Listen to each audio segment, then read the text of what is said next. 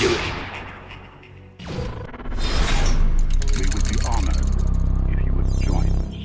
The first Death Star was the biggest space station ever assembled at the time of the galaxy. It was over 160 kilometers wide, could hold over a million crew members, cost over 1 trillion galactic credits, and used more doonium and kyber crystals than had ever been mined, and took about 20 years to build. With this massive undertaking, how did the Empire keep it a secret from the galaxy? First, the Republic actually began construction of the Death Star during the Clone Wars, since they believed that the Separatists were building one of their own and an arms race began. These meetings were so secretive that even the Jedi were excluded from them, and only about 150 beings knew about it at the onset. After the Clone Wars, construction continued above Geonosis, which was hardly a travel destination, and was also irradiated, which further discouraged people from visiting it and aided the project's secrecy. It was safeguarded by four Star Destroyers and twice as many frigates, so even if you could manage to get to Geonosis asteroid belt, you're still so far away that you'd probably just think the Death Star was a new moon orbiting the planet. Different components of the project were purposefully developed in different parts of the galaxy,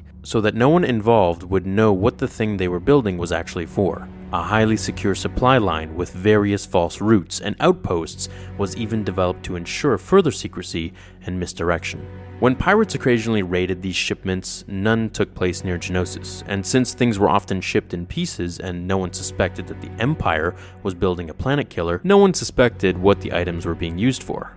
In fact, no one saw the whole picture, so no one knew the scope of the entire project except the Emperor, which actually caused many delays and headaches since there was no centerhead. Gradually, Krennic, who was in charge of the weapon, and Tarkin were brought into the leadership of the project. At the project site, slaves were the primary workforce, and since they were slaves, they really weren't in a position to tell anyone else about what they were working on. Tarkin further enacted procedures limiting contact between paid contractors and employees with the wider galaxy, canceling leaves and strictly monitoring communications to ensure that no one could tell anyone about the project. As we know with Galen Erso's betrayal of the Project Stardust, there were times when high priority individuals realized what they were working on and tried to get the word out. The Empire quickly branded them as the most wanted and encouraged their capture, used the HoloNet to suppress rumors, and Lord Vader himself would often hunt traitors down and kindly invite them with his lightsaber to stop spreading lies. The word of the Death Star slowly started to get out when Saw Gerrera came close to discovering it, at which point construction was moved to Scarif, and the Geonosians were totally wiped out, except for one lone drone. When the station was finally completed, secrecy had been so successful that when Ciena Ree in the book Lost Stars was assigned to the new battle station, it's something she's never even heard of. It was kept such a good secret that soldiers in the Imperial Navy didn't even know about it. Remember that the galaxy was huge. Even given the massive size of the project, only about one person from every 21 planets were working on it, so virtually no one knew. So while there were rumors about a big Imperial project, what it was and what it was capable of were kept so secret that without Galen and the others, the word never would have gotten out. So that's how the Empire kept their first planet killer a secret. Now the bigger question remains how did the Empire keep Death Star 2 a secret now that everyone knew what the Empire could build? Well,